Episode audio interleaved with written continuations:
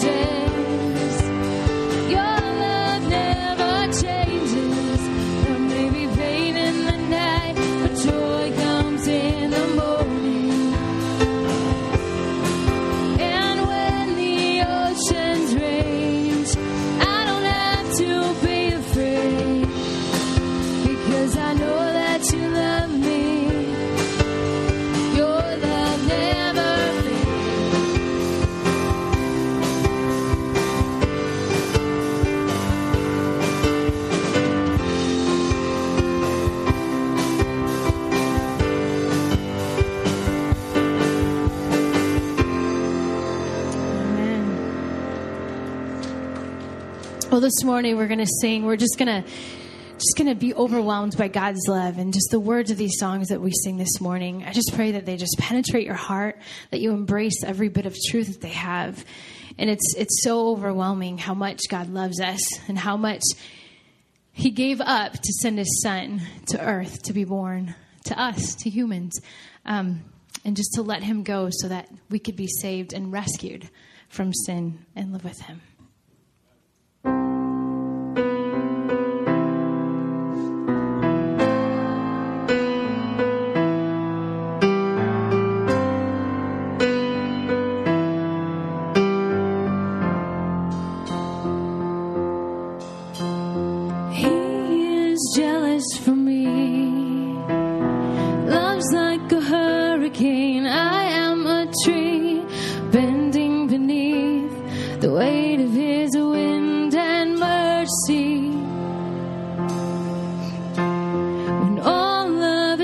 him. I am unaware of these afflictions eclipsed by glory, and I realize just how beautiful you are and how great your affections are for.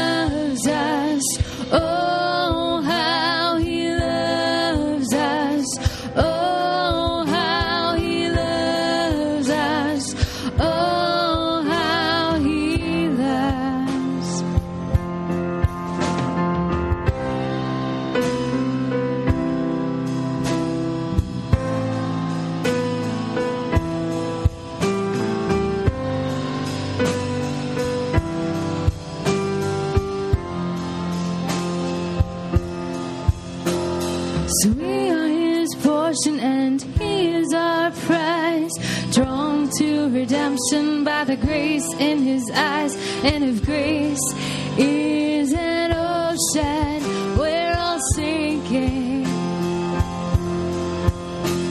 So heaven meets earth like an unforeseen kiss, and my heart turns violently inside of my chest. I don't have time to maintain these regrets when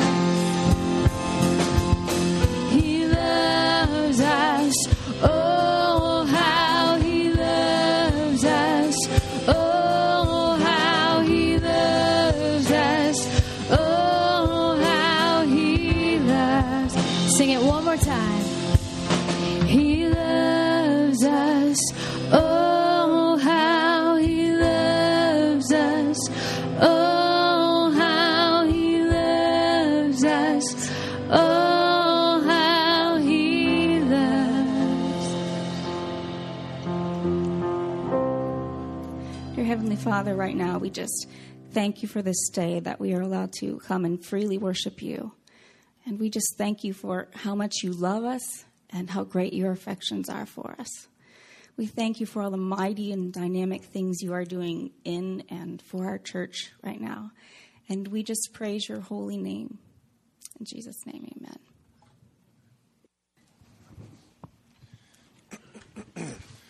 Go ahead and have a seat. Good morning. I'm Jason Aubrey. I'm one of the overseers here at uh, Southfield. Um, we are moving into the Advent season, and Dennis has asked each one of the overseers for the next four weeks to come up with their family and uh, read an Advent reading. So, um, this is my family. Uh, Dana's at the end. Uh, Jackson is right here. Kennedy is our youngest daughter. Uh, Kyla is um, out of town, so she can't be up here with us today, but um, we're going to start the reading with Kennedy. We are reading from Isaiah 64, verses 1 through 9. Oh, that you would tear open the heavens and come down, so that the mountains would quake at your presence, as when fire kindles brushwood, and the fire causes water to boil, to make your name known to your adversaries, so that the nations might tremble at your presence. When you did awesome deeds that we did not expect, you came down, the mountains quaked at your presence. From ages past, no one has heard, no ear has perceived, no eye has seen any God besides you who works for those who wait for him. You meet those who gladly do right, those who remember you and your ways, but you were angry and we sinned because you hid yourself, we transgressed. We all we have all become like one who is unclean, and all our righteous deeds are like a filthy cloth. We all fade like a leaf, and our iniquities, like the wind, take us away. There is no one who calls on your name or attempts to take hold of you, for you have hidden your face from us and have delivered us into the hand of our iniquity. Yet, O Lord, you are our Father. We are the clay, and you are our potter. We are all the work of your hand. Do not be exceedingly angry, O Lord, and do not remember iniquity forever. Now consider, we are all your people. The Advent reading today is called Living Between Two Worlds. Restore us, O Lord. Let your face shine that we may be saved. Psalm 80, verse 3. As I write for Advent this year, we are waiting a ba- we, waiting for a baby. Literally, our daughter is in labor, and our whole family is in the hospital waiting room right outside labor and delivery. Even though we are tired because we have been up most of the night, we are awake, we are alert, we are ready. While we wait, we are bombarded with harsh news from the television that is on incessantly and the newspaper we brought from our home. We cannot escape the reality that thousands are dying from outbreak of disease and fear is running rampant. Racial tensions are high. Senseless shootings keep rocking our world until we are almost numb. The blessed arrival of this new addition to our family is happening at the very same time that the world we inhabit together seems to be falling apart. Why would God bring, want to bring babies into a world like this? But no matter. When our son in law finally burst through the doors with the news of a healthy grandson and a young mother who is tired but doing well, there is joyful pandemonium. Loud cheers and quiet tears mingle together in celebration of this child for whom we have waited so long.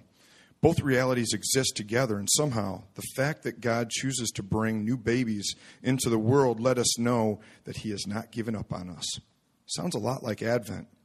While the gospel reading for this week is full of violent images and ominous predictions, the other scriptures des- describe an alternate reality that exists at the very same time.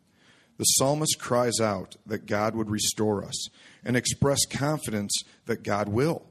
Isaiah tenderly affirms that we are the clay and God is the potter, and that God is forming something good in us, even in the harshest of circumstances. Paul testifies that we are not lacking any spiritual gift as we wait for the revealing of our Lord Jesus Christ, just like we wait for the revealing of a new person in our lives.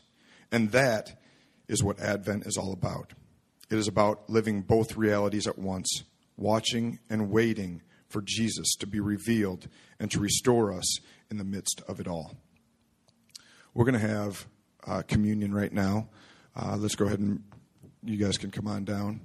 Um, as we take communion together, uh, you don't have to be a member of our church to take communion. Um, you just have to be a believer.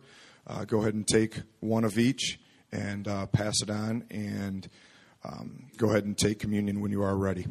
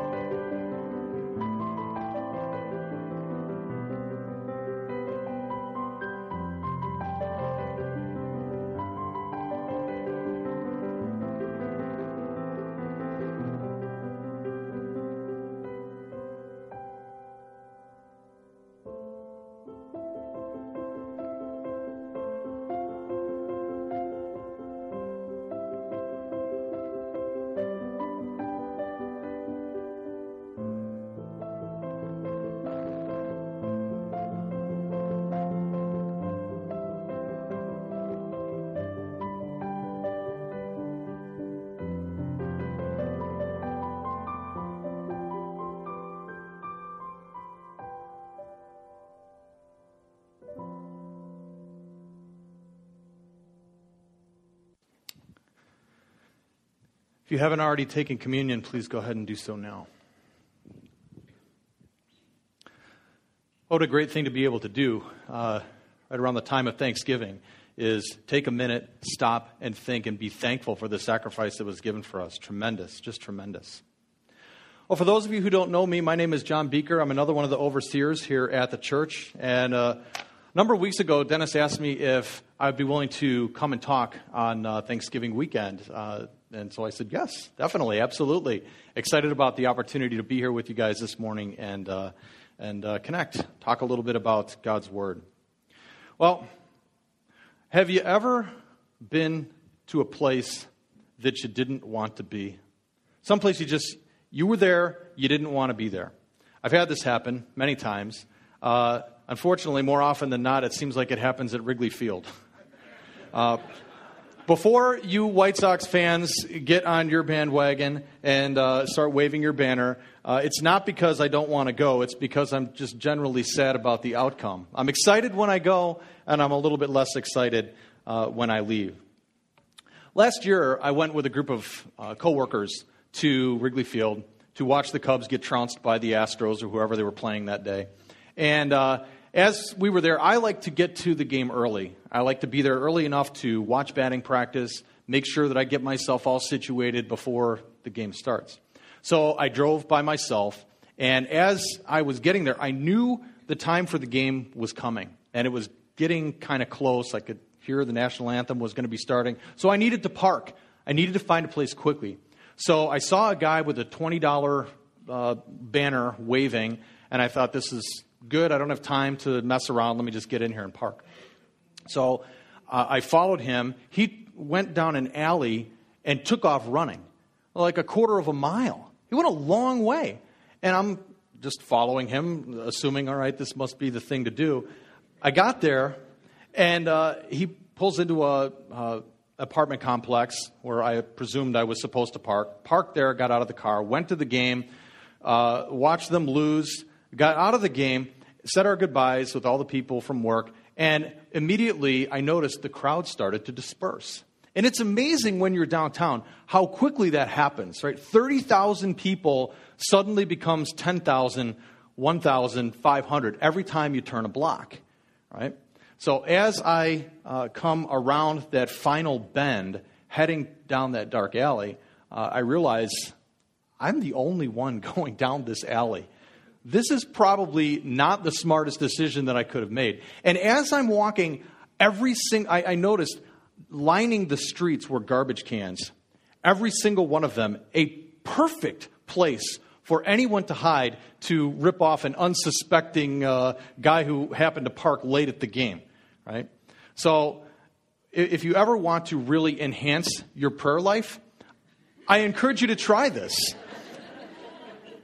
There was no falling asleep. There was no, oh, you know, God. Uh, it, was, it was intense. And I'm walking towards the car, getting closer, getting closer, getting closer. I finally get in the car, heave a sigh of relief, and promise myself I would never do that again. I will make sure I leave earlier the next time. I didn't want to be in that alley, and I don't ever want to go back there. Maybe you've been in a place like that. Well, today we're going to talk about a person from the Bible who was in a place that he did not want to be someplace he did not want to go. So, I thought it would be a good idea to start off this morning with our question of the day. Have you ever, oh, wait, no, don't start yet. Have you ever been someplace that you did not want to be? So, we'll give you 45 seconds for this. Find somebody, if there's somebody that's sitting by themselves, make sure you pull them into your small group. Okay, 45 seconds. Someplace you did not want to be.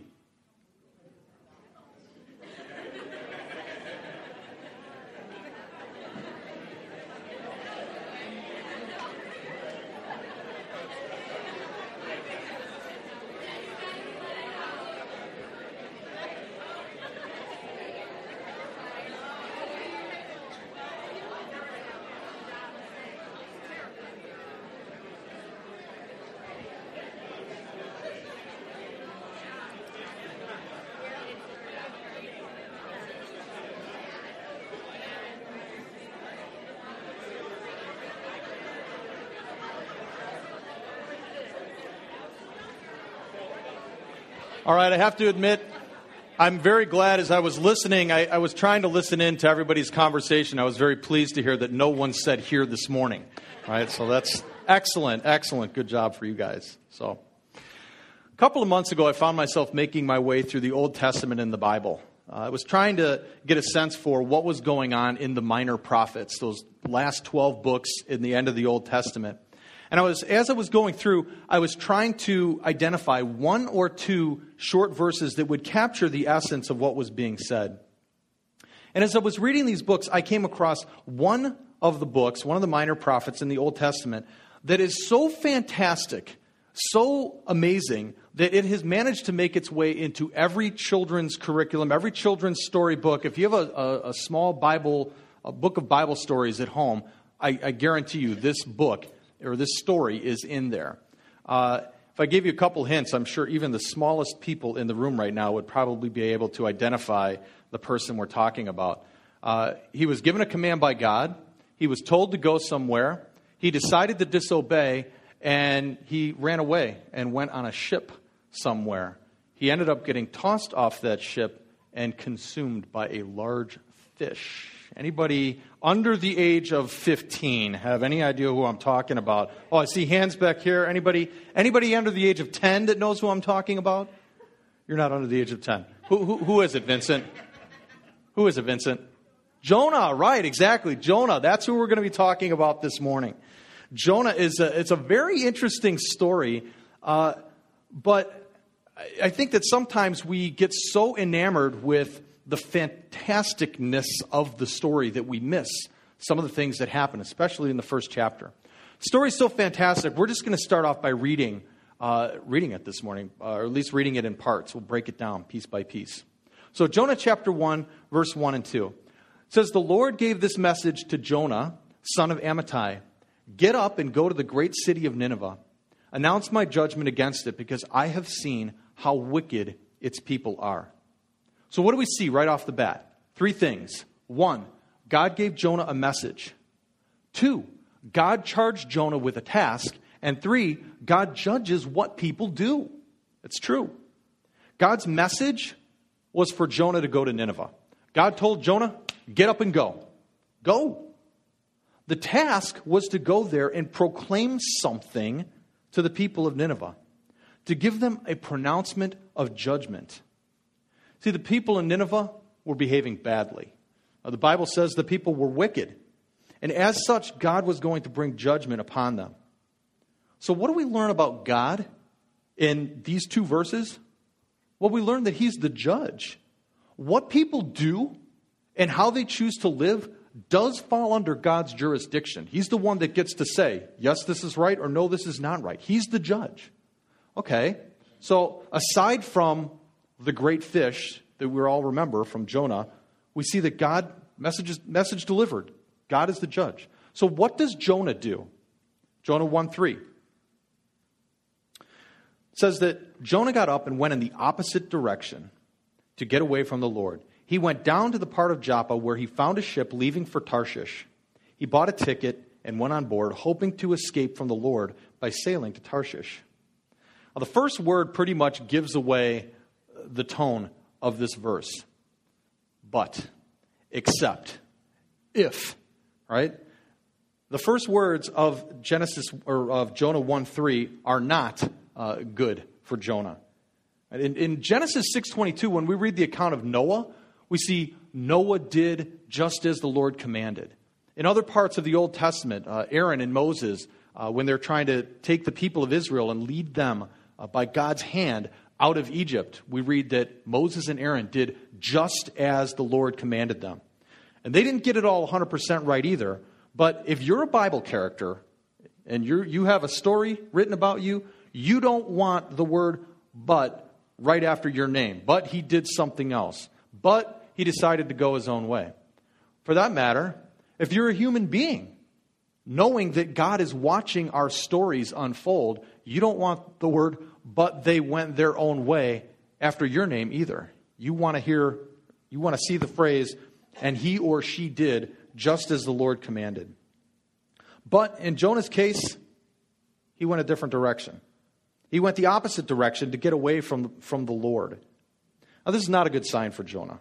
Even at verse 3, we can see that things are going to take uh, an interesting turn. And as I was reading this verse, I could not help but think to myself how absurd this actually is trying to get away from God. I guess Jonah had never read what David wrote in Psalm uh, 139, 7 to 12. It says, David writes, I can never escape from your spirit. I can never get away from your presence. If I go up to heaven, you are there. If I go down to the grave, you are there. If I ride the wings of the morning, if I dwell by the farthest oceans, even there your hand will guide me, and your strength will support me. I could ask the darkness to hide me, and the light around me to become night, but even in darkness, I cannot hide from you. To you, the night shines as bright as day. Darkness and light are the same to you. There is no hiding from God. Remember Tom Hanks' famous line from A League of Their Own? There's no crying in baseball. This is the same thing. There is no hiding from God. The idea that Jonah could actually pull this off is patently absurd. God is everywhere. Something else we learn about God in Jonah in this book. As Jonah tries to get away from God, the further we read, we find it does not work. It does not work at all. Can't get away from someone who's everywhere, who's omnipresent. Now, it doesn't take a rocket scientist to figure out that what God had commanded Jonah to do was distasteful to him. He didn't like it, he didn't want to do it. There's nothing in the passage to suggest that Jonah was confused or didn't understand what God was asking him to do. No, he just decided, nope, I'm not going to do that. Uh, and he threw a little tantrum. Said, God, I'm, I know what you want me to do, but I'm going to go my own way instead. Do we ever do that? I think we do. I think the answer is yes, unfortunately. We're always going to face a temptation to do things our own way and to go our own way. But the next time we're tempted to do so, let's think about how things worked out for Jonah.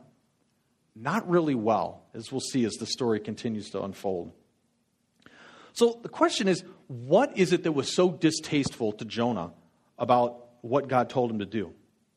Simple. Jonah hated the people of Nineveh. And before you're, you're quick to jump on Jonah and, and castigate him as, as, you know, how could he possibly think that or be that way, uh, you have to understand something about the relationship between the Israelites and the people of Nineveh.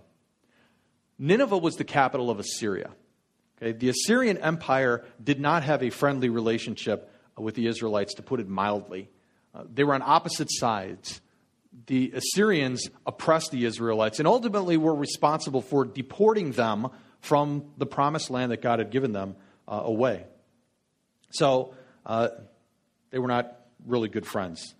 So the idea of Jonah or any other red blooded Israelite going to Nineveh to give them any message of any kind was not something they would be inclined to do.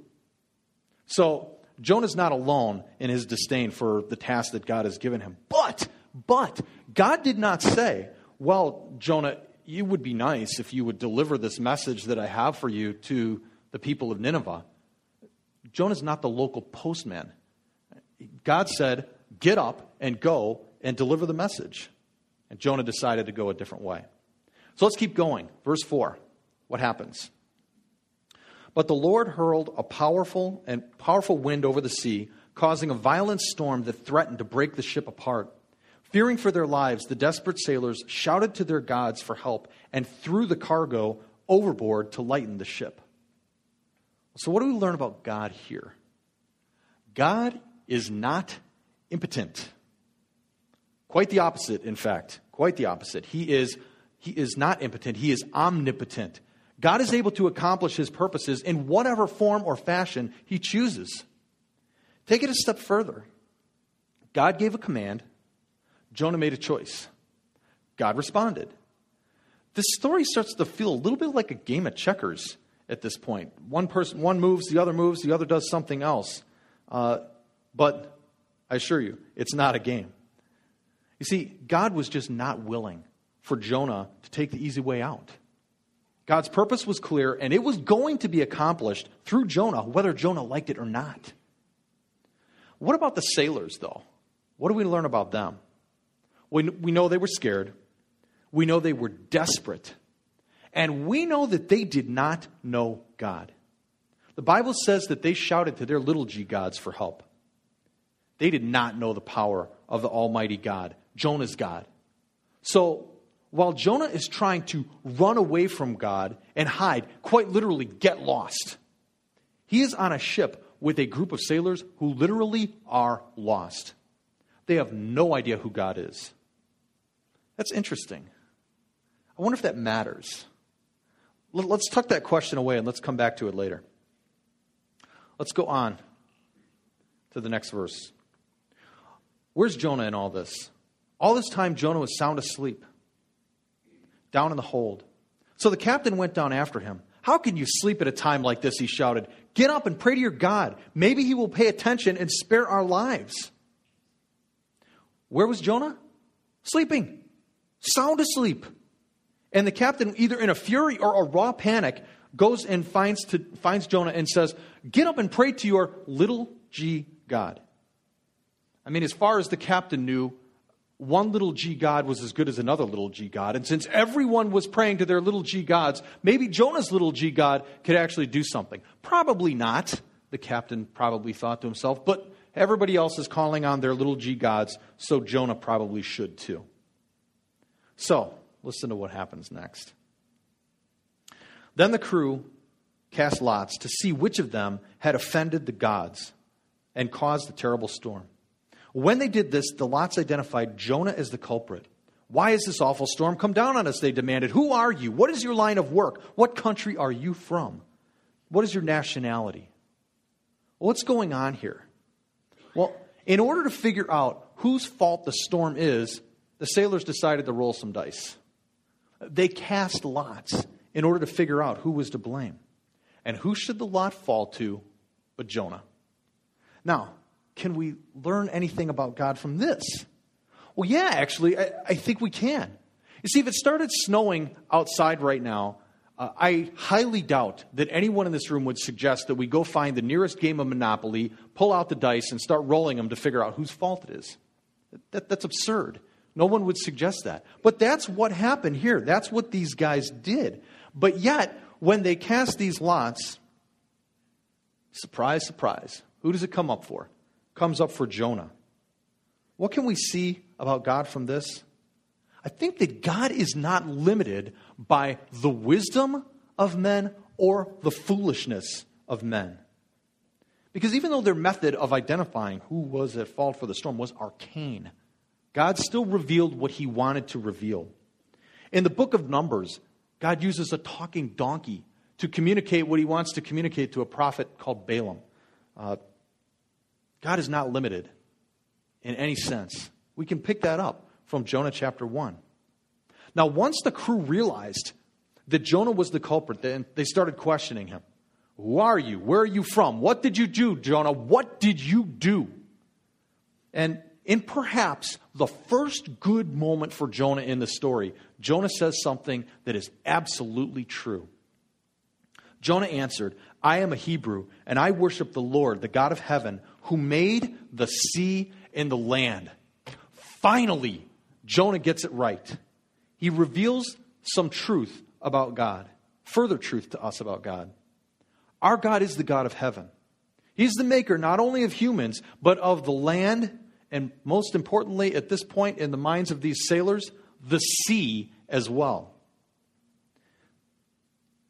You can only imagine how the sailors are feeling when they, when they hear that Jonah worships big G God, not little g God, big G God. All their gods that they've been praying to aren't gods at all. But Jonah, Jonah's God is the real deal. He is the God of heaven and earth and the sea. So the, the story goes on. The sailors, as you would expect, were terrified when they heard this, for he had already told them that he was running away from the Lord. Oh, why did you do it? They groaned. And since the storm was getting worse all the time, they asked him, What should we do to stop, or what should we do to you to stop the storm? What to do, what to do? The storm is Jonah's fault. I mean, he is running away from God. What should the sailors do? Well, what would you do? Maybe talk to Jonah's God. Maybe ask Jonah to talk to his God to try to find out what does Jonah's God want in this situation? Is there a sacrifice that needs to be offered here? What should happen? Well, none of those things are the solution that Jonah offers. Jonah's solution is this throw me into the sea, Jonah said, and it will become calm again. I know that this terrible storm is all my fault. Jonah's solution to the problem? Throw him into the sea. And in one sense, it seems noble. I mean, after all, why should the sailors die? They didn't do anything. Why should they perish? But on the other hand, it's also sort of a final act of defiance at the command of God. I mean, what did God tell Jonah to do? Get up and go. Deliver a message. Go to Nineveh, proclaim his judgment. But Jonah's action here seems to be the last straw. I mean, how can he possibly go and deliver the message to Nineveh if he's dead? He can't. So, the game appears to be pretty much over. I mean, it would seem that God is going to have to find someone else to go to Nineveh.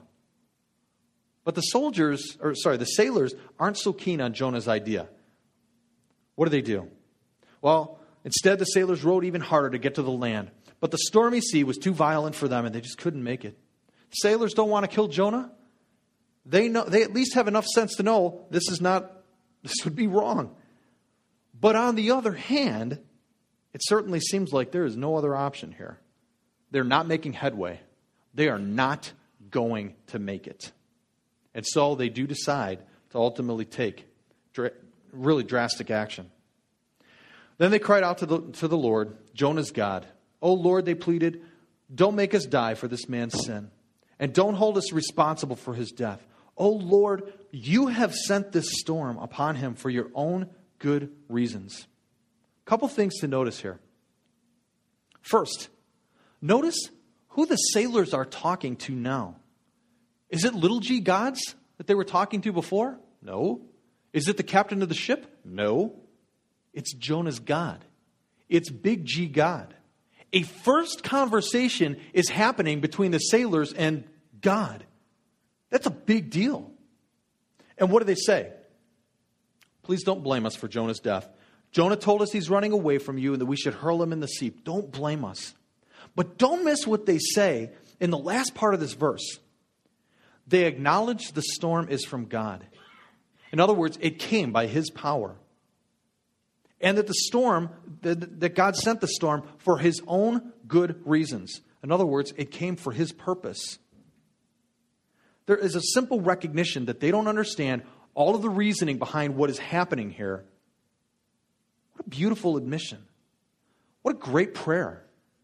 Have you ever been in that boat, not knowing why you're in the middle of a storm in your life? Not a thunderstorm, but a storm of difficult circumstances, hard times, or oppressive situations. One of the wisest things that we can do when we're in a spot like that is what these sailors did. Simply acknowledge God and acknowledge His sovereignty. He's in control of it all. Call out to God, acknowledge His presence, pray to Him. Let Him know that you need Him in no uncertain terms. Too often, when we're in storms, we're tempted to go it alone. Don't. Don't. Do what the sailors did acknowledge God.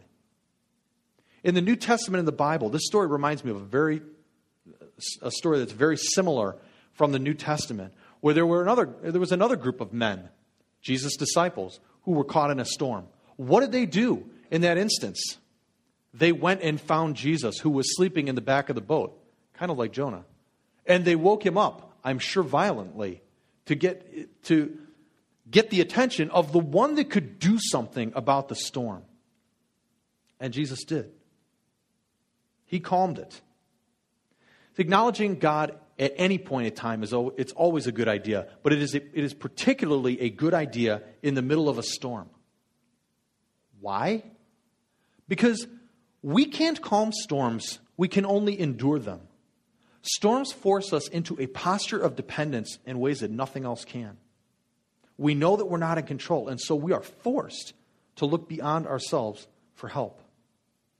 By their prayer, the sailors acknowledged God. So, what happened next? Well, the sailors picked up Jonah and threw him into the raging sea, and the storm stopped at once. The sailors were awestruck by the Lord's great power, and they offered him a sacrifice and vowed to serve him. Well, they did it. Tossed Jonah overboard. He gone. In a game of checkers between God and Jonah, it looks like Jonah ended the game prematurely, doesn't it? There'll be no going to Nineveh now. I mean, he's, he's out of the picture. Let's hold on to that for a second before we look into, that, into the game of checkers that's going on here. Let's look at the sailors again for a second. What's going on with them? When they see the awesome power of God, don't miss what happens next. Read verse 16 again. The sailors were awestruck by the Lord's great power, and they offered him a sacrifice and vowed to serve him. What happened here? Yes, the ship was saved from physical destruction. Yes, the sailors were uh, saved from certain death. But something even more significant happened. The sailors were saved from spiritual death. The sailors offered God, offered God a sacrifice and vowed to serve him. They encountered God, and we see a change in them, a life change. They aren't calling out to their little g gods at this point. God's power was not wasted on them. They didn't just chalk up the end of the storm to random circumstance or a freak natural occurrence or even global warming. Quite the contrary. They didn't just think to themselves, storms come and go, and that was a big one. No, they acknowledged God. They gave a sacrifice to God and vowed to serve Him. This event was a turning point in their lives, probably the turning point in many of their lives. It changed them, was a defining moment. They had an encounter with the living God, and they were different because of it. So, in the grand scheme of things, why did God choose to send Jonah to Nineveh? I mean, of all the prophets he could have sent, of all the people in Israel he could have sent, why Jonah? Was there no one else that he could have sent? Could it be that God chose to send Jonah because God cared about a boat full of sailors? A group of old sea dogs? Could it possibly be that God chose to send Jonah for the very reason that he knew Jonah would flee to Tarshish, get on, board a sh- get on board a ship of men who were hopelessly lost and in a terrible storm? Could it be that God knew how these sailors would respond to such a storm? Could it be that out of all the people in Israel that God could have sent, he knew that Jonah was the only one that would have the audacity to actually do this? Well, you see, Jonah thought he was playing a game of checkers. God moves, he moves, God moves again. God was playing chess. In this game, the point of this game, if you want to call it that, was completely different than what Jonah thought. You see, the sailors, who are almost always completely forgotten in the story, may well have been the point of the story in Jonah chapter 1. Because what happens is we typically read Jonah 1, verse 16, and we, we pass right on by it because Jonah 1:17 is so fantastic, so amazing, and displays God's power in such an incredible way, we forget what happened in the first 16 verses of the chapter. Verse 16 of Jonah chapter 1 shows us God cares deeply, cared deeply about a group of sailors. So because of that, we're not going to read Jonah 1:17 today. I encourage you to go home and read it with read, read it. Read it with your family, read it with your kids, read it with your friends, read it for yourself because you'll see God's power in an amazing way. I will give you a hint that it does have something to do with a big fish. Well, what do we what do we see about God here? A couple things. We see that God's ways are way higher, way loftier than our ways. He sees the big picture we see our part of the picture. Make no mistake about it. What Jonah did was wrong. He ran from God. What, it, what he did was a sin. And Jonah chapter 2 makes it very clear that uh, Jonah needed to do some repenting, that there needed to be a change there. And that did happen. But was God, was God stymied by what Jonah did? Were God, was God's purpose thwarted by Jonah's action, wrong though it was? No, it was not. In fact, in Jonah chapter 3, we read this The Lord spoke to Jonah a second time Get up and go to the great city of Nineveh and deliver the message I have given you. This time, Jonah obeyed the Lord's command and went to Nineveh, a city so large that it took three days to see it all. What I find really amusing about this part of the story is that God not only won the game of chess, right? the sailors did uh, see his power and were changed by God's power. He also won the game of checkers that Jonah was trying to play. Right? Jonah did end up going to Nineveh despite his running away and doing precisely what God commanded him to do. In fact, you might say the second time around, Jonah did exactly what God commanded him to do. Pretty neat. Second thing is this God deeply loves all people. You have to remember where the book of Jonah sits in the Bible, in the Old Testament, toward the end. And typically, when we think Old Testament, we think of God's interaction with the Israelites, his chosen people, because so much of the, uh, of the Old Testament is centered around the way that God interacted with that nation. But God's plan was never exclusively for Israel. We see in the book of Jonah God's concern for a nation of people that the Israelites were diametrically opposed to the Assyrians. The last verse in the book of Jonah gives us some insight into God's heart. God's having a conversation with Jonah, and in the last verse of the book, God is speaking, and he says, But Nineveh, Nineveh, has more than 120,000 people living in spiritual darkness, not to mention all the animals. Shouldn't I feel sorry for such a great city? God took pity on the people of Nineveh. He cared. He cares. He loves. And as I read that verse, I can't help but be reminded of what God says, in, or what, uh, what's written in Psalm 145. Ah, that's not on my slide. I'll read it to you. It says, The Lord is merciful and compassionate slow to get angry, and filled with unfailing love. The Lord is good to everyone. He showers compassion on all his creation, including the Assyrians, the sailors, Jonah, you, me, and everybody we know. So there's a lot that we can, we can see about God from Jonah chapter 1. We learned that God does judge the actions of people. He's not asleep at the wheel. We learn that God is everywhere. He sees it all. There's no hiding from Him. That's foolish. We learn that God is incredibly powerful. He can raise up storms and He can calm them by His own command. Learn that, there, that God is not limited in accomplishing His will, not even by a runaway prophet. Learn that God's thoughts, His ways are far above ours. He sees the big picture, we see our part of it. And we learn that God is love. His compassion for people cannot be overstated.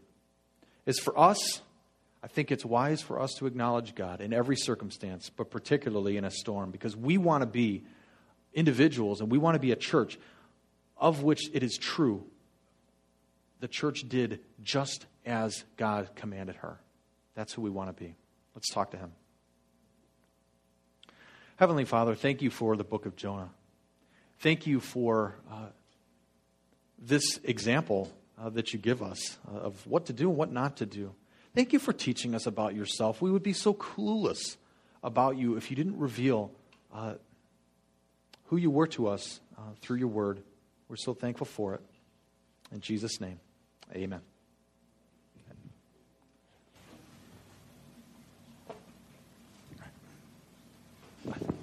Hey, everybody. My name is Dennis. Just wanted to come up here and let you know that I have a son who dresses incredibly well. And he is my favorite child that I've had. Ever the other Lies. two the other two are complete disappointment. No. Although all all of what I just said is true, uh, I just want to let you guys know. Um, as as John talked about, um, I love the line. You know, he said, "We we can't calm storms. We can, we can't calm storms. We can only endure them."